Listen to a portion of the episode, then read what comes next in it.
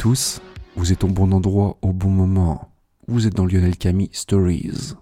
Aujourd'hui, nouvelle affaire de disparition mystérieuse. Mais avant de démarrer, je souhaite faire un petit aparté. Alors vous devez sûrement l'avoir vu, il y a de plus en plus de podcasts qui créent des financements participatifs, euh, des Tipeee pour leurs auditeurs. Donc euh, moi, en ce qui me concerne, euh, donc le Lionel Camille Stories est gratuit. il restera gratuit. Je me considère comme un auteur libre. je suis un esprit libre avant tout aussi. Je considère que vous, les auditeurs, vous êtes aussi libres. Donc ça me gêne un petit peu le côté devoir payer un abonnement, voilà, le côté un peu coercitif. Voilà, vous êtes tout à fait libre et vous le resterez.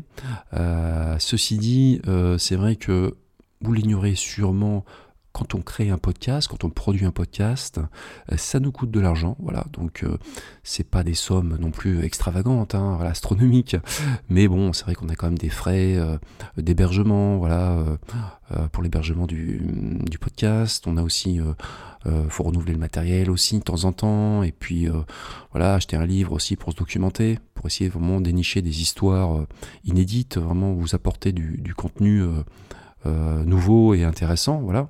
C'est pourquoi pour ceux, les auditeurs parmi vous, ceux qui souhaitent faire un petit geste en faveur du podcast, participer aux frais, euh, aux frais de gestion, de, création, bah, écoutez, désormais vous pouvez le faire. Alors vous allez sur mon blog, donc vous tapez Lionel Camille dans Google, donc vous allez tomber, c'est une des premières adresses, hein, l'adresse de mon blog, et sur la page d'accueil, en dessous du titre, vous verrez, euh, il y a un bouton euh, faire un don, PayPal. Donc euh, voilà, c'est faut, faut servir de la carte bleue. Voilà. Alors je vous rassure, c'est totalement sécurisé, hein, ça craint rien. Voilà. Vous pouvez choisir le montant que, que vous voulez. Vous pouvez donner voilà 5, 10, 15, 20 euros. voilà. après il n'y a pas de limite. Hein, vous donnez absolument ce que vous voulez. faire un petit geste pour participer donc euh, à ces frais. Euh, ça sera vraiment très apprécié et puis euh, et ça me motive encore plus pour essayer de vous proposer du contenu intéressant. Et donc voilà, désormais pour ceux qui veulent le faire, vous pouvez le faire et je vous encourage à le faire bien sûr. Laissez vos coordonnées, laissez un mot et puis je vous remercierai bien entendu à l'antenne. Voilà. Merci à vous à l'avance du fond du cœur. Maintenant, on va passer au sujet central de cette émission, donc une affaire de disparition mystérieuse, euh, inédite en France. Elle s'est déroulée euh, récemment, il y a seulement trois ans, donc en 2014, en Amérique centrale. Deux jeunes étudiantes hollandaises qui ont disparu dans des circonstances troublantes dans la jungle panaméenne. Euh, c'est un mystère total, une affaire qui est à la fois passionnante, terrifiante, euh, révoltante. Donc l'émission va être diffusée en deux fois. Aujourd'hui, je vais d'abord vous présenter les faits et ensuite on passera la prochaine fois à la partie commentaires. Voilà, donc euh, ne perdons pas plus de temps. Euh, on part tout de suite en Amérique centrale, dans la jungle hostile du Panama. Voici l'histoire de Chris Kremers et Lisanne Froon. Nous sommes le 1er avril 2014, à Boquete, une petite ville de l'ouest du Panama, en Amérique centrale. Située sur les terres hautes dans la province de Chiriquí, Boquete est proche de la frontière avec le Costa Rica. Lové dans une vallée couverte de fleurs et de plantations de café, Boquete est une étape obligatoire au Panama pour les touristes avides de nature vierge. La ville, cernée de splendides montagnes, offre de nombreuses activités sportives dans les environs. Originaire d'Amersfoort, aux Pays-Bas, Chris Kremers, 21 ans, et Lisanne Froon, 22 ans, sont des étudiantes brillantes. Chris est une petite blonde qui rêve d'une carrière d'actrice. Lisanne, elle, est une grande brune sportive, passionnée de photos. Tous deux ont travaillé dans un café-restaurant pendant l'année universitaire et ont mis de l'argent de côté pour financer un voyage d'un mois et demi au Panama. Leur projet est d'apprendre l'espagnol et de faire du bénévolat auprès d'enfants dans une école locale. Pour les deux amis, ce périple est aussi l'occasion de découvrir la beauté insolente du Panama. Le 29 mars 2014, Chris et Lisanne arrivent à Boquete. Elles sont au Panama depuis 15 jours et doivent démarrer leur travail bénévole. Cependant, l'école d'accueil a fait preuve d'un certain manque d'organisation et les filles ne peuvent commencer à travailler comme prévu. Le programme est reporté d'une semaine, ce qui provoque la colère de Lisanne, à en croire son journal intime. Mais ça ne dure pas. Les deux néerlandaises, qui logent chez l'habitant, ont une semaine à tuer, et elles décident d'en profiter pour visiter les environs splendides de Boquete. Elles ont réservé une excursion prévue le 2 avril sur le volcan Barou, un volcan de la région avec l'un des meilleurs guides du coin, qui s'appelle Feliciano. Le mardi 1er avril 2014, vers 11h du matin, Chris et Lisa annoncent sur Facebook qu'elles partent se promener autour de Boquete. Même si c'est le début de la saison des pluies, le temps est magnifique, et elles enfilent des vêtements légers, shorts et débardeurs. Les heures passent. La nuit tombe. Le lendemain matin, le 2 avril 2014, les Néerlandaises ne se présentent pas au rendez-vous prévu avec Feliciano, le guide qui devait les emmener sur le volcan. Un peu surpris, il va aux nouvelles et donc va voir leur famille d'accueil, où il apprend qu'elles ne sont pas rentrées de la nuit. Rapidement saisie, la police inspecte les affaires des vacancières dans leur chambre. Apparemment, elles n'ont pas emporté grand-chose. Les heures passent et le 3 avril, dès 8h du matin, une opération de search and rescue est enfin organisée par les autorités autour de Boquete. L'opération est coordonnée par le SINAPROC, Système national de protection civile. Le SINAPROC fait décoller des hélicoptères qui vont et viennent dans le ciel. Donc des fonctionnaires, assistés par des fermiers, fouillent la jungle à la recherche des disparus mais c'est le pire scénario pour les secours. En effet, Chris et Lisa n'ont pas précisé où elles allaient se balader le 1er avril. Les secours ne savent tout simplement pas où le chercher. À Boquete, la nouvelle de la disparition des Européennes se répand comme une traînée de poudre et on obtient une information capitale. Elles auraient été vues sur le sentier El Pianista, le départ n'est situé qu'à 7 km au nord de Boquete. Les pouvoirs publics y concentrent donc leurs recherches. Avant de poursuivre, apportons quelques précisions sur El Pianista. Ce sentier d'environ 5 km est appelé le pianiste, car il grimpe une série de marches ressemblant à un clavier de piano. Il mène jusqu'au Mirador, un point de vue à 1851 mètres d'altitude, qui correspond à la ligne continentale de partage des eaux entre l'océan Pacifique et la mer des Caraïbes. Lorsque le ciel est dégagé, il est possible d'apercevoir la mer des deux côtés une expérience visuelle inoubliable. L'ascension vers le Mirador est plutôt facile. Il faut compter 3 à 4 heures pour faire l'aller-retour. Revenons maintenant aux faits. Le 6 avril 2014, les recherches piétinent depuis 4 jours et les autorités panaméennes reçoivent des renforts venus des Pays-Bas.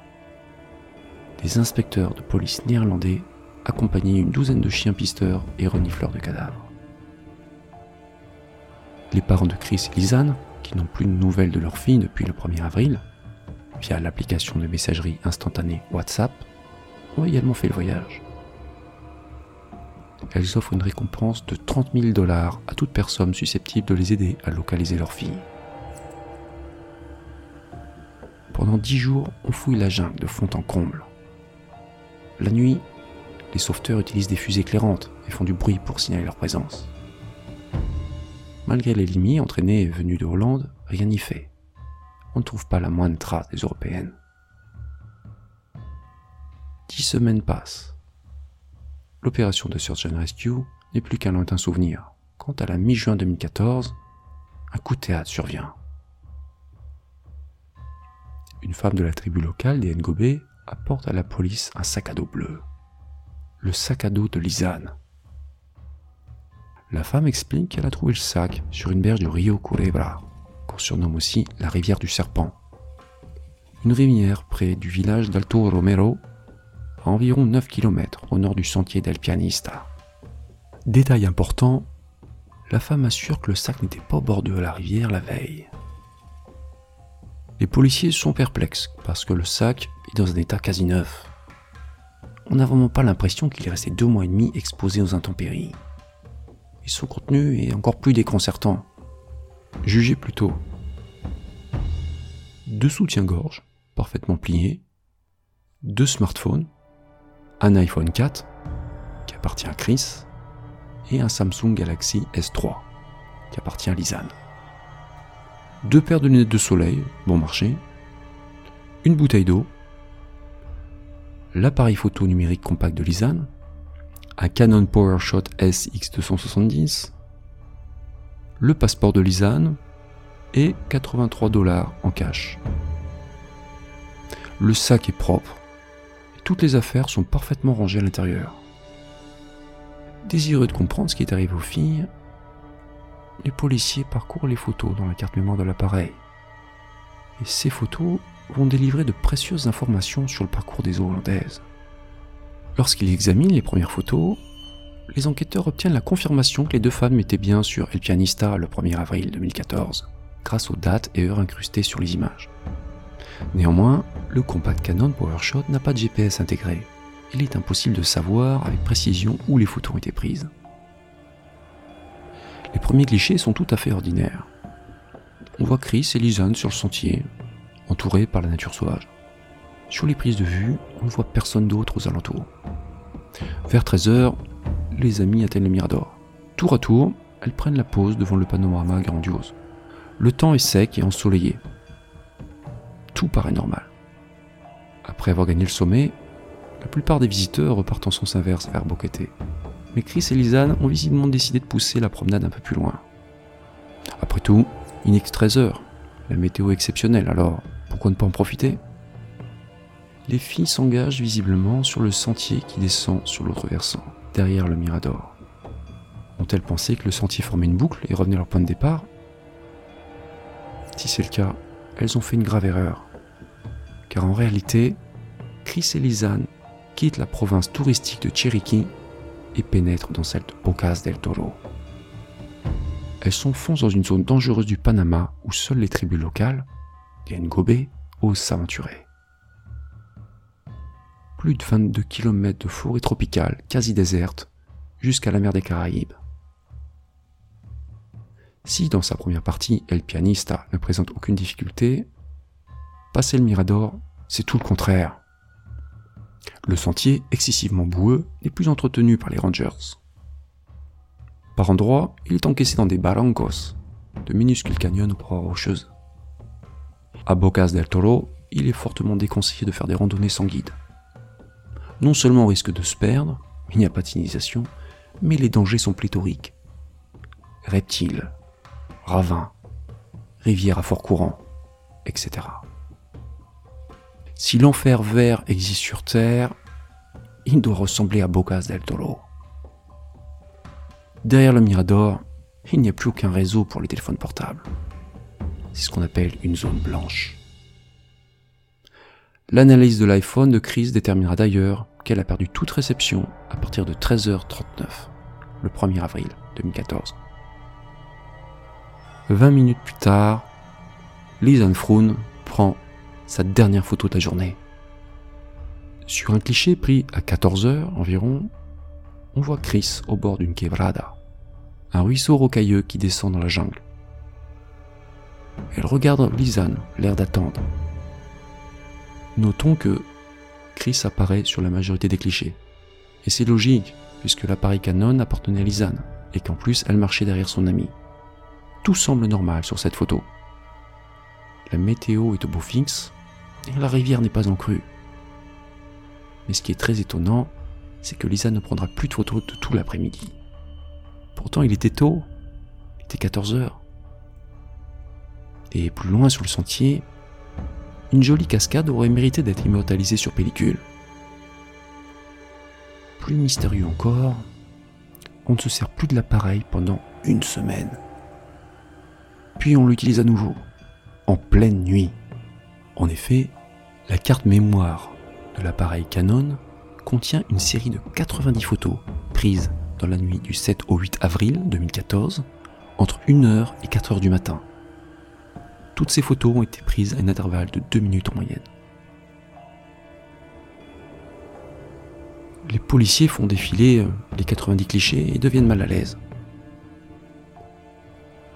Sur les 90 photos prises, 87 sont noires ou inexploitables, comme si le flash n'avait pas fonctionné.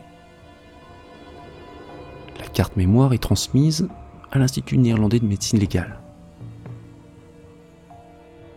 Des spécialistes en traitement d'image réussissent à améliorer la qualité des trois seules photos viables. Seulement, elles restent énigmatiques.